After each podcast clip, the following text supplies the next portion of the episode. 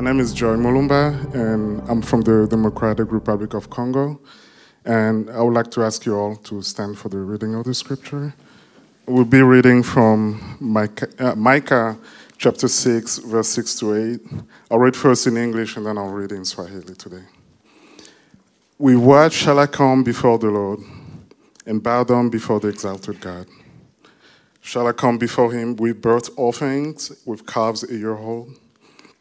Will the Lord be pleased with thousands of rams, with 10,000 rivers of olive oil? Shall I offer my firstborn for my transgression, the fruit of my body for the sin of my soul? He has shown you, O mortal, what is good, and what does the Lord require of you? To act justly and to love mercy, and to walk humbly with your God. The Swahili version. Nimjue Bwana na kitu gani na kusudu mbele za Mungu aliyeketukwa, mbele zake na sadaka za kutekezwa na, mdaa za mwaka mmoja. Bwana atafurahishiwa na kondoo dume elfu au mito elfu kumi ya mafuta. Ni mtoa uzaliwa wangu wa kwanza kwa ajili ya kosa langu, mtoto wangu mwenyewe kwa ajili ya dhambi ya nafsi yangu. Amekuonyesha yaliyo mema, e mwanadamu. Bwana anataka nini kwako? Ila kutenda kwa haki na kupenda rehema na kwenda kwa enyekenyekevu na Mungu wako. This is the word of the Lord.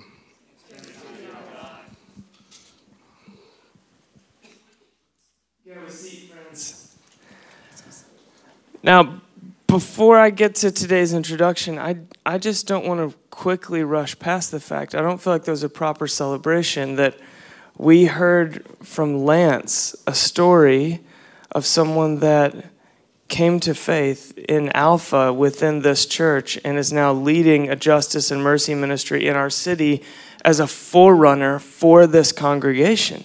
That's pretty good, right? That's pretty good. And I'm, I'm with Gerald just saying, more of that, please. Uh, I think that's the first of many of those kinds of stories. Uh, so, we're in this teaching series demonstrating the gospel, where we have been looking at the person of the Holy Spirit. And we've gone on this journey from a familiar stranger to being introduced to the Spirit through these three dominant metaphors that we read throughout the biblical story. And today we kind of shift from looking primarily about at who the Spirit is to what the Spirit does. And we're going to look at a few different expressions. You're going to get to hear from some different teachers in the next few weeks as we do that. But we want to start here that the Spirit empowers the works of justice and mercy. And it's important that we start there because sometimes we make the false assumption that when the Holy Spirit empowers a community, it means more fun worship gatherings, which it does, I think. I mean, I, I tend to have more fun uh, at worship gatherings where the full gifts and ministry of the Holy Spirit are present. But it first and foremost just simply means that we begin to resemble the ministry of Jesus more completely. And the ministry of Jesus primarily takes place, if you read the Gospels, not in the gathered uh, time of worship, but out on the streets as we go about our day to day lives empowered by the Holy Spirit. And so today, uh, we're going to get to hear from Christine Caine. So come on out here, Christine. Christine, yeah. Welcome. So excited. You're, I can tell you're so excited. Christine is, is the author of a whole bunch of books, I think six of them. Yeah, six of them. This is her latest book, How Did I Get Here? Uh, it's, it's upstairs in our bookstore if you want to grab a copy. Uh, it's also all over the internet where you buy everything else if you'd like to grab a copy there as well. She's the founder of an organization called A21, uh, that's an anti human trafficking organization working specifically among refugee populations. Also, uh, founded an organization called Propel. Uh, which empowers uh, and develops leadership in young women, releasing them into their calling. Such a beautiful work. But as always, when we have someone come in here, uh, it's not really their resume we're that impressed with, though it's an impressive resume. Well done. Um, we invite folks in because we want an impartation from the Spirit. And there's something within Christine's story that goes something like this I was empowered by the Spirit of God, and that sent me to the least of these, to those that Jesus seems to be spending time with.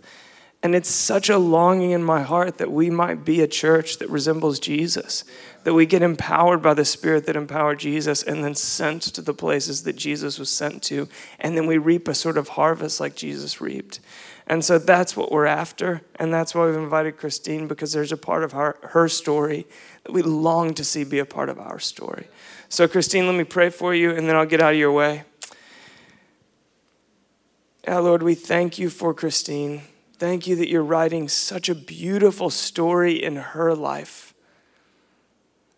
We marvel at your grace, God, as, it, as we behold it in Lance and in Joy and in Christine and, and in ourselves. Jesus, you are so good. And your Holy Spirit does not come to fill the qualified. You just simply outrun our failings at every turn and write stories through us that we could never write in ourselves. And so we thank you for Christine that, that she comes in uh, standing on the platform of a life of saying yes to you, Jesus. And we ask now that as she opens the scriptures for us, that she would give us more than insights, but an impartation of, of her spirit into our spirit. So come, Holy Spirit, we ask that you would do what only you can do, and we expect it. In Jesus' name we pray. Amen. Amen. Amen. I am so honored to be with you guys today. And um, the live stream, I, it's just kind of like Bridgetown's everywhere, which is, uh, you know, I am, um, I, I think I almost basically invited myself back um, after the last time because I thought if I invite myself back enough, um, it, it, you, I'll just be part of the team, which is, I, I love this church. I love this house. I love the mantle that is on this place. And I love this series.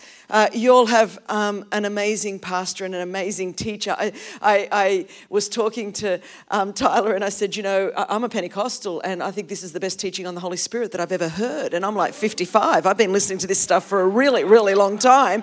And so I, I do want you all to uh, catch up because I'm basically just jumping on as a part of this series. And it is such a strong, holistic series. Uh, Tyler alluded to it that, you know, I, I loved even week one when we talked about a familiar strength stranger, the Holy Spirit is not a force to be captured, but a person to know um, and to be known by. I thought that alone we could go forever. Um, week two, we went to Presence Water, and I love that whole looking at the, the Spirit through the metaphor of water. This line, and you're going to hear me come back to this all the time, but I want to uh, put it in the context of what we've been hearing from your pastor so that you can see I'm just kind of the, the next step of that. But that line, because the powerfully healed become powerful healers, I thought y'all that's a book. And then, um, you know, we talked about, um, Tyler talked about um, the person, the, the, the, breath. And of course, you know, every Pentecostal bone in me was jumping up and down right then as we were talking about having divine breath in our lungs. And I mean, I was running laps in my kitchen as I was listening to that. And by the time we got to the dove last week, um, when we, you know, we have been anointed with the same spirit as Jesus to continue the full ministry of Jesus. I'm just going to be the practical example of what has been preached over the the last few weeks. And um, I, I do want to recommend, I'm going to dive in that you listen to Tyler's message from April the 11th, 2021, and everyone on the live stream. And it's uh, entitled A Community of Justice, Mercy, and Peace in a Culture of Social Darwinism. I mean, even his titles are cool. And so you just go, okay.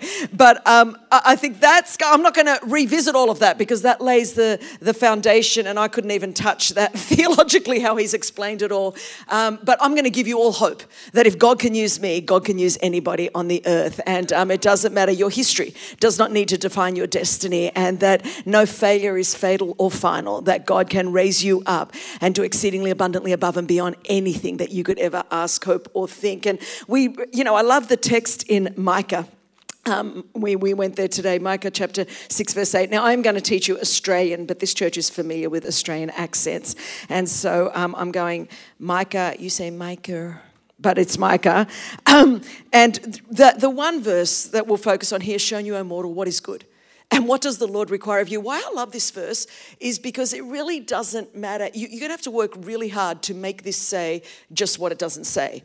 Um, because it's just, it, it sums it all up so effectively to act justly, to love mercy, and to walk humbly with your God. The Lord's like, this is what I require. I mean, of course, the, the prophets and the leaders in, in Israel, um, Micah was prophesying, saying, you know, you're mistreating people economically. You are not acting justly. In fact, you're exploiting people. You're taking their land. And there was, very much like today, there was exploitation. And the prophet is telling the leaders and the priests, this, this is not okay. And they're like, okay, we want to get back in the good books with God. What do we do? And, and what kind of offering do we give him? And how much do we give him? And like, do we even sacrifice? We'll do whatever.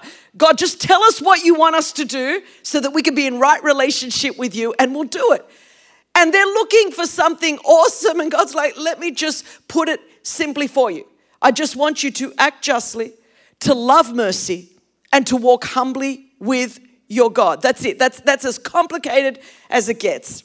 You know, my husband and I oversee churches in um, Sofia, Bulgaria, in Thessaloniki, Greece, and in uh, Warsaw, Poland. And we were going and visited our church called Zoe Church in Warsaw, Poland. And because I was, I was there, you know, we frequently go, um, I went and visited the concentration camp at Auschwitz because it was, you know, less than an hour away from where our church is in Warsaw. Now, I'm an English major. My, my degree is in English and economic history, and specifically German economic history. And so I had studied so much about World War II and especially about the Holocaust and, and that, that horror, that, that, that extermination, that genocide. It, it just has always been very, very, very close to my heart in terms of it just so moved me.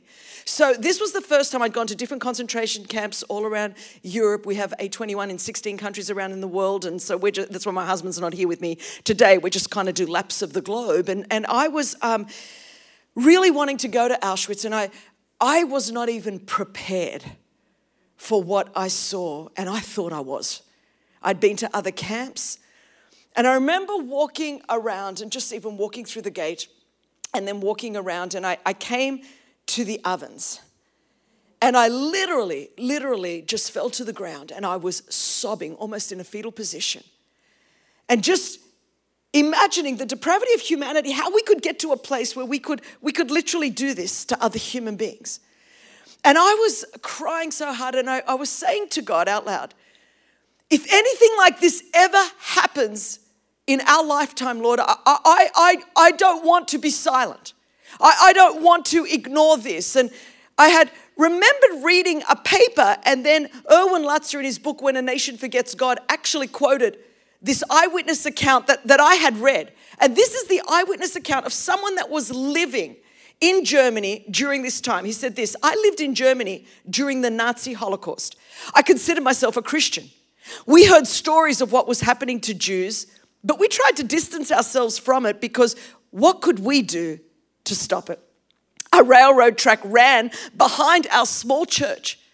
And each Sunday morning, we could hear the whistle in the distance and then the wheels coming over the tracks. We became disturbed when we heard the cries coming from the train as it passed by. We realized that it was carrying Jews like cattle in the cars. Week after week, the whistle would blow. We dreaded to hear the sound of those wheels because we knew that we would hear the cries of the Jews en route to a death camp. The screams tormented us. We knew the time the train was coming, and when we heard the whistle blow, we began to sing hymns. By the time the train come, came past our church, we were singing at the top of our voices. If we heard the screams, we sang more loudly so we could hear the screams no more. And then the eyewitness shared with Pastor Lutzer, although the years have passed, I still hear the train whistle in my sleep. God forgive me. Forgive all of us who called ourselves Christians and yet did nothing to intervene. We hear that and think, wow, this happened in Germany and this was during World War II, and man, if we heard the screams of those Jewish people on the way to extermination camps, we would have done something. But I wonder in our own cities, all around the world, whether so often on Sunday mornings or in our worship gatherings that there are screams of people just outside our doors. And I wonder if our worship is a way to drown out the screams of people or a way to prepare us to better reach the lost and the hurting and the marginalized and the poor in our community, it's so subtle. It's so subtle. And you know that it really is one or the other by a very simple litmus test. If what we do in here on Sunday does not impact everyone else's Monday out there, then we're no different to the people that just sing hymns louder to drown out the cries of the world around us. But if our singing in here on Sunday compels and propels us into a lost and a broken world, to do acts of justice and mercy and goodness and kindness, then we know that what we're doing in here really is impacting and making a difference in what is going on out there. You know, after reading that story, I thought of the words of Amos in Amos 5, verses 21 to 24. In the message translation, Eugene Peterson just translated this perfectly. I can't stand your religious meetings. I'm fed up with your conferences and conventions. I want nothing to do with your religion projects, your pretentious slogans and goals. I'm sick of your fundraising schemes and your public relation, your public relations and image making. I've had all I can take of your noisy ego music. When was the last time you sang to me? Do you know what I want? I want justice, oceans of it. I want fairness, rivers of it. That's what I want. That's all I want. Now, it seems the prophet Amos and Micah are resounding the same theme from God. And God's saying, I'm not making this very complicated. I, I, I want you to make a difference in the world around you, to act justly, to love mercy, and to walk humbly with God. And we need every one of those three aspects in order to do what I believe we've been put on this earth to do. It's interesting, someone like me would be reading that passage from Amos because it seems like my life is conferences and public uh, gatherings and songs. And you're like, whoa, Chris, that's it. did you read that yourself? In um, 2006, I was invited to speak at a women's conference in Thessaloniki, Greece. Now, I'm Greek. If you've seen my big fat Greek wedding, that is my big fat Greek life, 100%. And um, I was, I, I, so I was so fired up. I'd been to Greece a, a numbers and numbers of times, but this is the first time that I got to speak in Thessaloniki. And of course, I'm feeling like Paul and the book of Thessalonians, and I'm like so excited. And I'm going to go to Jason's house, and uh, you know, nothing great really has happened since the Apostle Paul's been there. So I thought we are going to have revival. I was so fired up. So I get to the little airport. It's a tiny little regional airport if you've ever been up to Thessaloniki. And um, as I'm standing there, I'm just standing, I was waiting for my bags, tiny little baggage claim. And as I'm standing there waiting for my bags, I'm seeing all of these posters. And because I can read and speak Greek, I, I could understand what the posters were saying. They were just like missing, missing, missing, missing. I mean, dozens of women and children and as I'm standing there, I'm thinking, why is there so many missing children in northern Greece, in this part of the world? I, I, I just could not work this out. And it just was there. There were so many. It so grabbed my attention, so disturbed me. And I looked at their ages, and as I was looking around, and I was 40 at the time, and I had just had my second child, Sophia. Can I just tell you that when you're 40, and you pop out a kid, you are not looking to start anything new. I'm just letting you know. I was probably thinking, like, I want to go to Santorini, you know, have a holiday, get a Purple Heart. I was not looking for anything. But as I'm looking, I'm, I, I'm going across these children and I see this child. And she was about the age of my older daughter, but her name was Sophia. And this is when I can tell you that the seed of something was planted in my heart. I went from looking at someone else's missing child to seeing what could have been my own daughter. And you see, when you look, you can look away. But when you see, you can never unsee. And at that moment, I was so disturbed and hormonal and everything because I just had a baby. And I'm like looking and I'm, i was thinking of that mother and I was thinking of that child. And I went to the uh, hotel where I was preparing my message. And as the Lord would have it, as He always does, I was preparing a message out of the Gospel of Luke on the parable of the Good Samaritan. And so I'm in my hotel room, and I'd called my friend, who at the time was the deputy director of UNICEF, and I was telling her about all of, she was working in Copenhagen, about all of this that was going on, all of these posters that I saw. And I said, Chanel, what is this? And she went on to say, Christine, these are the alleged victims of human trafficking. To which I said, now I want you to know this is as recently as 2006. I said, What do you mean human trafficking? There is no slavery on the earth today. I mean, we've had the Emancipation Proclamation Act, we've had the Freedom from Slavery Act. I mean, what are you talking about? And it was then that I went on to find out that there were more slaves on the earth today than there've ever been in the history of humanity, over 40 million on the earth today. And it's the fastest growing crime worldwide. Faster, like it's faster than the trafficking of armaments or the trafficking of drugs, is the trafficking of the only thing created in the image of God, which is people. And so I'm now in my hotel room. I begin to prepare te- my message out of Luke. And you're very familiar with this scripture. We all, if you've been a Christian for three and a half minutes or you've just been around, everyone has heard the Good Samaritan, even if you don't really know what it means. But in Luke chapter 10, verse 25, and behold, a lawyer stood up and put him to the test. Teacher, what shall I do to inherit eternal life? He said, What is written in the law? How do you read it? And he answered, You shall love the Lord your God with all your heart, all your soul, all your strength, all your mind, and your neighbor as yourself. And he said to him, You've answered correctly. Do this and you'll live. But he, desiring to justify himself, and said to Jesus, And who is my neighbor? Jesus replied, A man was going down from Jerusalem to Jericho. He fell among the robbers who stripped him and beat him and departed, leaving him half dead. Now, by chance, a priest was going down that road, and when he saw him, he passed by on the other side. And when he saw him, he passed on by on the other side. So, likewise, a Levite, when he came to the place and saw him, passed by on the other side. But a Samaritan, as he journeyed, came to where he was, and when he saw him, he had compassion. When he saw him, he had compassion.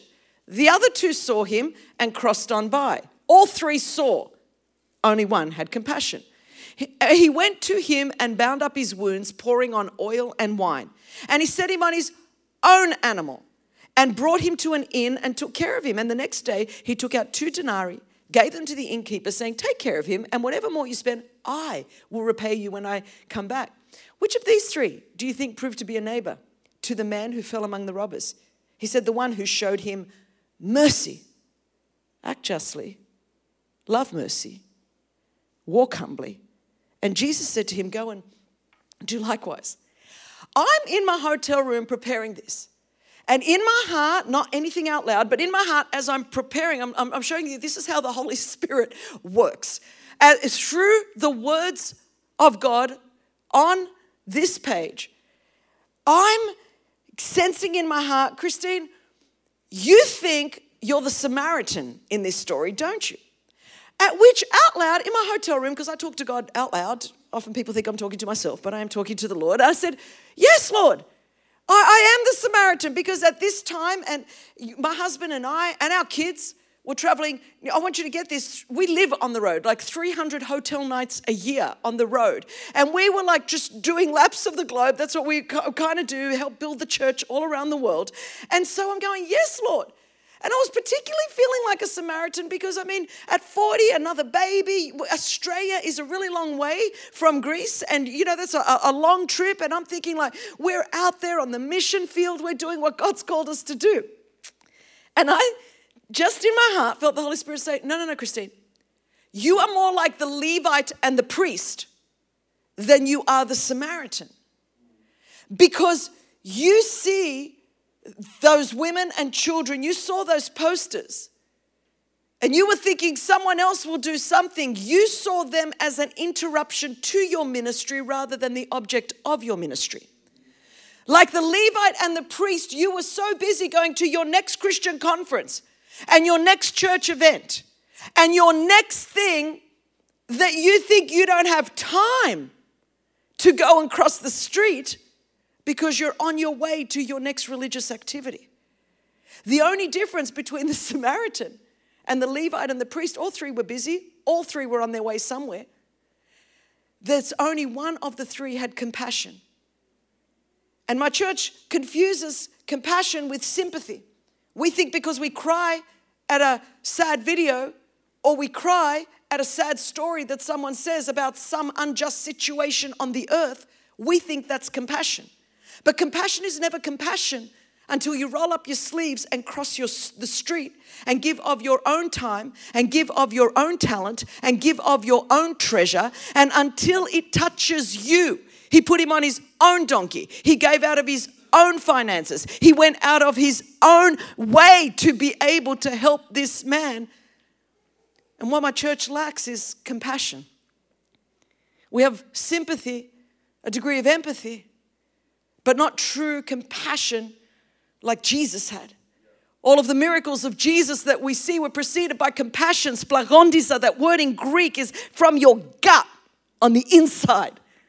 And what we, what we actually have, especially in light of the pandemic and all of the suffering over the last five years, we've got a massive issue of compassion fatigue in the church. You know, in our work with A21, we, we have, we really look after our aftercare workers and our frontline workers in, in all of our freedom centers around the world because the turnover rate of aftercare workers is huge. The reason we got the Mother Teresa Award for humanitarian work, part of it was because we had only a 2% turnover rate in our aftercare workers because we put so much time into looking after those on the front lines. But you see, when you're empowered by the Holy Spirit of God, you don't need to have compassion fatigue. We heard it prophetically in the worship today. Those that wait, Isaiah the prophet said, those that lean in, wait upon the Lord shall what? Renew their strength. People say, Chris, how are you still at 55? Full of the Spirit of God, full of the life of God, involved in justice work on the front. Why are you not bitter? Why are you not burnt out? Why are you not anti church? Why are you not angry at this point? Because those that wait upon the Lord shall what? Renew there's, there's a divine exchange that happens. My weakness for His strength. I don't have the mercy and the compassion and the goodness inside of me. I need the Holy Spirit of God to give me that every single day. Those that wait upon the Lord shall renew their strength. They shall mount up on wings like eagles. They shall run, and guess what? At 55, not grow weary. They shall walk, and guess what? At 55, not faint.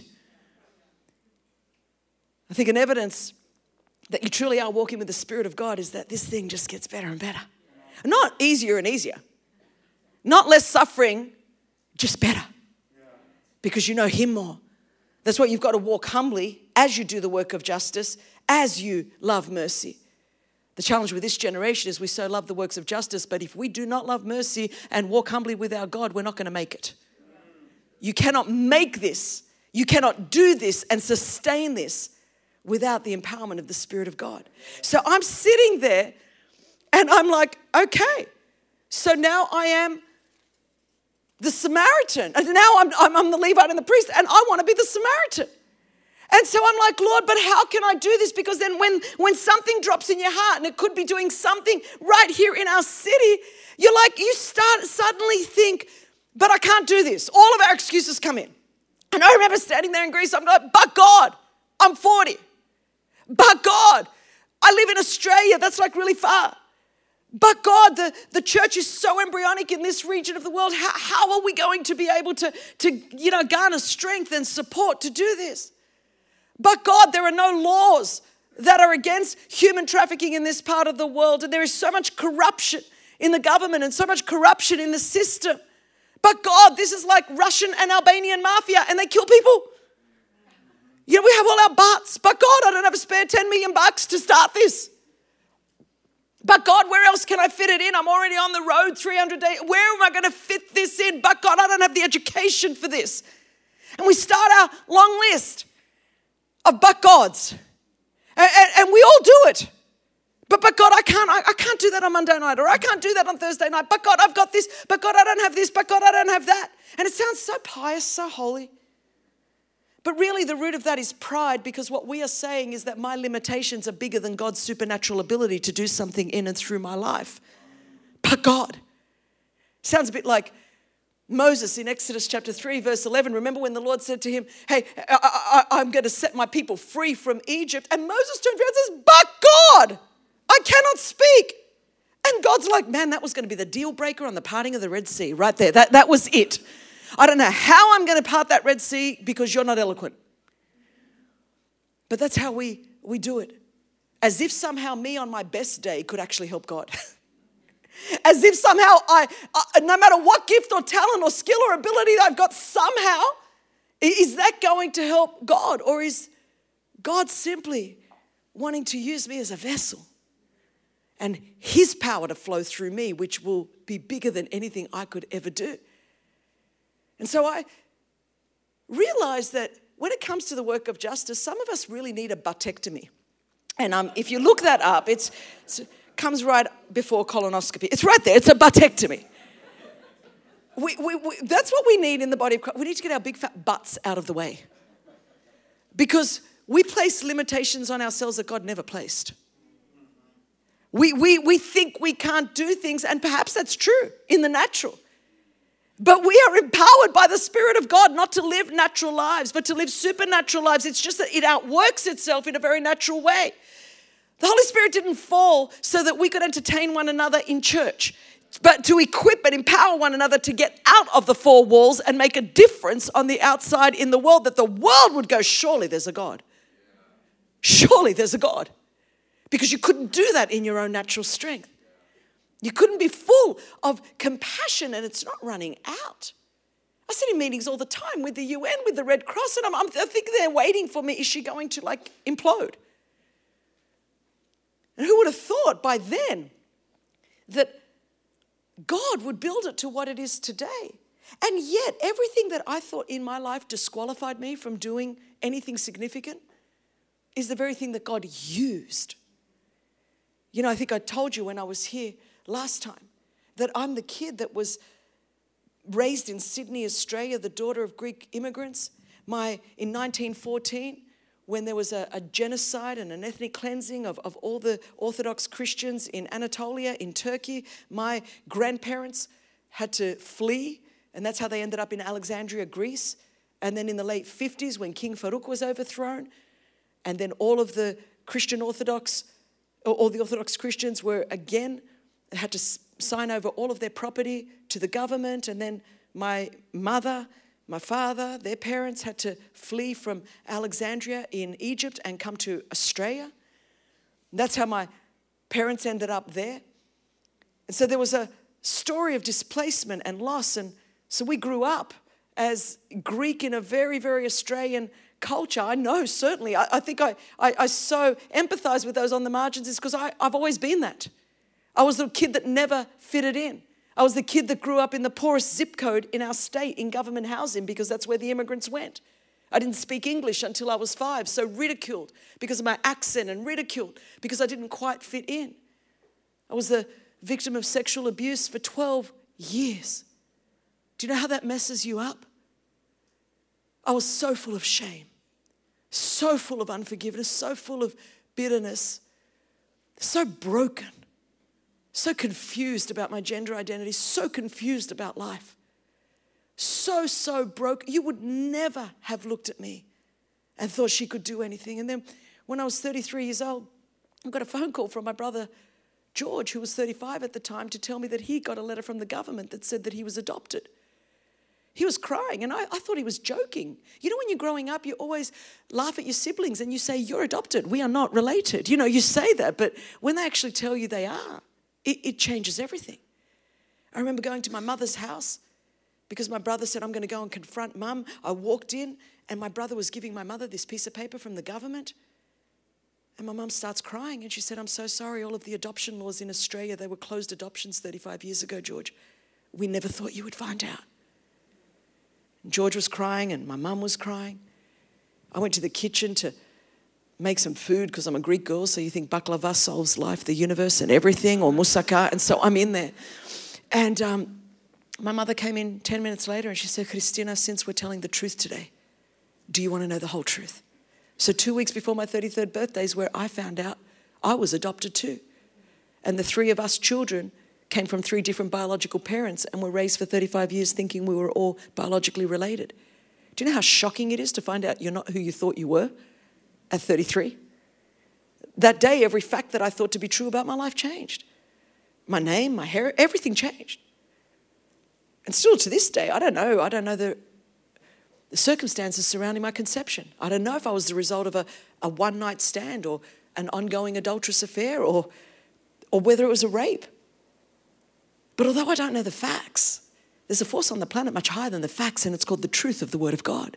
And Ephesians 2, verse 10 doesn't say that I'm the workmanship of a rape or an adulterous affair. It says that we are His workmanship and that we've been recreated in Christ Jesus for good works that God prepared beforehand, where in eternity, that we should walk them out, where here on earth. And I would be a good case to say the enemy when I was still in my mother's womb, wanted to steal, kill, and destroy my life. When that didn't work, when I was three years old, he made someone walk into my room. And you know, the word abuse means to use an object for a purpose for which it was never designed. And for 12 years, I was used for a purpose for which God never designed me. But no demon in hell, no person on earth can stop or thwart the plan or the purpose of God for your life because of the redemptive work of Jesus Christ on the cross. The blood set me free, and a resurrected Savior came and then filled me with His Holy Spirit. Same Spirit that raised Jesus Christ from the dead lives on the inside of me. Therefore, I do not have to be a product of my past. I can be a brand new creation in Christ Jesus, and I can step into the fullness of the good works that He prepared for me to do from before the beginning of time. And then it would be just like God to take every ounce of that brokenness and say, Christine, not only am I going to rescue you, but I'm going to now use you to turn around and open up those prison doors for those that are bound. Chris, not only am I going to, over a process of time and, and the word and therapy and groups and all of the things that go with that, are you going to find healing from your brokenness of the abuse that you encountered? But then, Chris, I'm going to use you to help others find that healing and find that wholeness. My own birth certificate has not got a name on it, it's just got a number.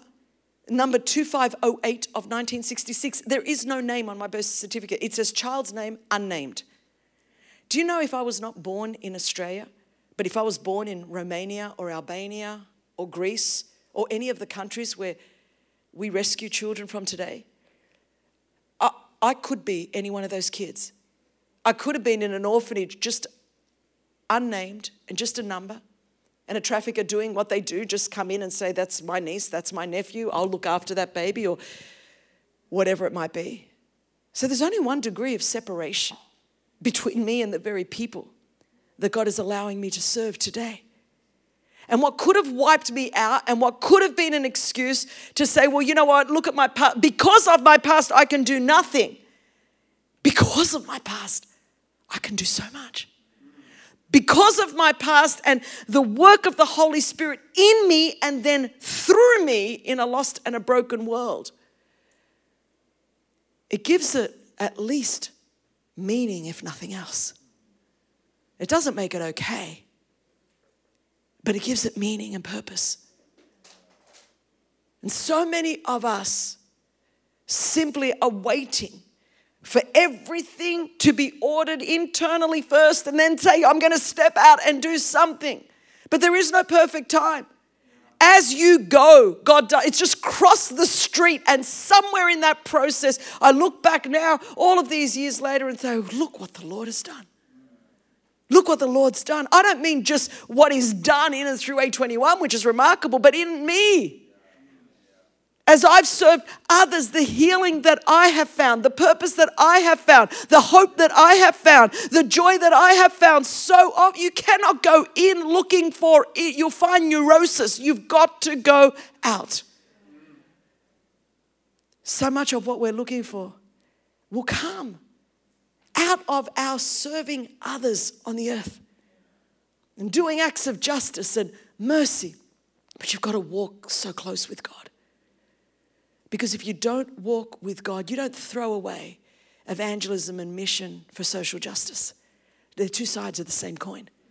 And we're living in a day and an hour where people think oh, all it will do is burn you out when you go out and try to, to make things right in your own strength because we live in a very, very fallen and broken world. And we do not war against flesh and blood, but powers and principalities. And this stuff is not a joke. And you see why are the burnout rates like they are? Because people don't know what we're taking on. But by the grace of God, 19 cities and 16 countries later, God has been amazing. But let me just say, we've got to walk humbly with God as we act justly and love mercy. Because if we are not walking with God, this would not be happening. And so much of what we're seeing on the earth today, and so much of the pain and the suffering, and we're going, man, there's been such an awakening, and people are out there doing works of justice. Why are we still in this mess? Because if you do not put Jesus in the midst of it, in your heart at least, then we're just dealing with fallen and broken people and fallen and broken systems. So, walking humbly with God and waiting upon the Lord is a crucial component of what the Lord instructed us. He didn't say just go out there and do justice, or just go, stay in here and love mercy, or just sit in the corner and just be with me. All of them go together. And when you put all of those components together, then not only are you constantly being refreshed and renewed and restored, but then you have Holy Spirit power to continue the work out there. And so, you know, when we started A21, uh, I remember, I mean, the Lord did a whole lot of miracles. And again, you go, how did it start? It, it, the way anything starts, I, I didn't know what to do. I knew I had a mouth and I had the ear of a lot of the church. I knew nothing. So I thought, okay, well, I could just open my mouth and start talking about it. And then we, I met a lawyer in Greece, and I thought, okay, well, we need to change laws because at the moment trafficking is not illegal, so you'll do. Like, I mean, I, I love it. Desperation and need are really great motivators for activation. It's like you're desperate. Anyone, can you breathe? Okay, let's go and do something. And so it was like, okay, I've got a lawyer. And then there was a, a young guy from a, a Bible school, he's Danish speaks Danish, English, and spoke no Greek. And he was 23. So we thought, you're perfect. You're perfect to lead this. I, I could tell you story after story like that. Today, that guy is our global operations officer and has had three presidential awards, does TED Talks around the world. But I'm telling you, he was 23. He didn't even speak Greek. And we're sort of like just dumped him in there and go, well, let's just start. Let's just start. Find a need and meet it. It just starts. And so, through all of that, the, the, Lord did a whole lot of stuff, gave us favor with law enforcement. I mean, you've got to do this holistically with the government, with different agencies on the ground. And I remember going up very early days, and there was a um, there was 14 girls in there, and I mean, it's like going to the UN because it's just uh, you know all different languages, all got interpreters, and I'm sitting there and one girl from North Africa was telling me how she had been trafficked to Greece in a shipping container. I, I couldn't believe it. Her and 60 girls were put in a shipping container and they opened the container in Istanbul. So you've got to know at this point, they've handed over their passports, they've handed over their papers. They, they don't know where they are, they don't know what country they're in, they don't understand the language. And the traffickers, when they opened the shipping container, 30 of the 60 girls in that container had died because the oxygen system had broken down. And so then the traffickers in law enforcement uniforms come in, take the girls, put them in apartments, and were raping them several times a day with very little food. So, of course, they're not trusting anyone. They've got no language. They think it's police doing this because they've got law enforcement uniforms on. To the point of breaking them down, then they put the girls in a little rubber raft to take them across to sell them into brothels in Athens. Greece is called the parking lot of human trafficking for all of Europe. And in the midst of all of that, the Greek Coast Guard was coming by. So, so they wouldn't get caught with the girls, they threw the girls overboard. Of course, these are girls from North Africa they'd never been near the ocean, they, they were out from villages. So 25 of those girls drowned. And by the time the raid was done in the brothel and the girls came to our Freedom Center, there was five. I remember as she's telling me this story, I'm thinking if I was not listening to this myself, if I'm not sitting here in Thessaloniki listening to I would not believe this. In the midst of that, she's interrupted this, this girl from Russia, thick accent, spoke some Greek because you have to learn it to survive in the brothel. She says to me, Why are you here in Greek? So I begin to tell her about my whole journey and my whole past and how I ended up there. And then we got into the love of God and the grace of God and my encounter with Jesus and what Jesus had done. I mean, it was, it was the whole nine yards. And I remember as I'm talking, she's yells at me at one point. She goes, Stop, stop talking. And then she just looked at me she said, If what you are telling me about your God is true, then why didn't you come sooner? And people often ask me, Chris, how do you keep going? And I've got to tell you, there's not a day that goes by that I don't think of that phrase. Christine, if this is all true about your God, the stuff that you'll sing about, the st- why, why are we not going sooner?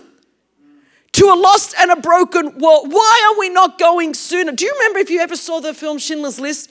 They were trying to give him that award, and, and he's suddenly realizing, I could have done so much more. And he's like, This ring could have been 10 more people. This car could have been 100 more people. And I had that moment. I call this my Schindler's List moment. I'm, I'm sitting in there, and it was like my life flashed before me, and I'm thinking, when I stand before the Lord, what is more important? What is more important than doing what He's called us to do on this earth? to act justly in a very unjust world, to step over and cross the street to the poor and the marginalized, which does more for us in so many ways. Practically for them, but spiritually, it'll change you. So much of what we're looking for is found there. And we keep running to more light, thinking uh, it's got to be here. And then we get frustrated and we end up walking away and deconstructing because it's like, you didn't deliver. And it's like, um, I told you to go out there. So that you could use some of this. You know, I remember when, um, let me just, I want to show you two pictures because this is, I could have started with this and everyone would have got so excited because we all love the big story.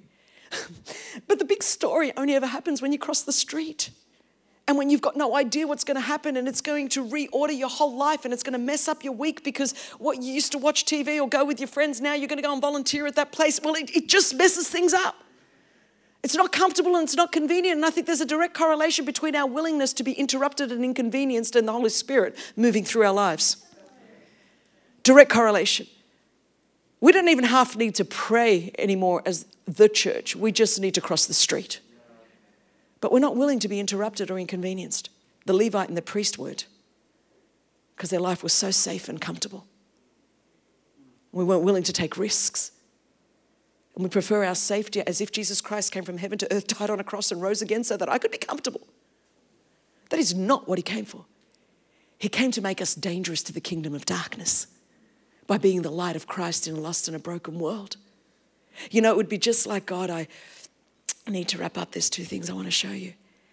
That I think I've got these.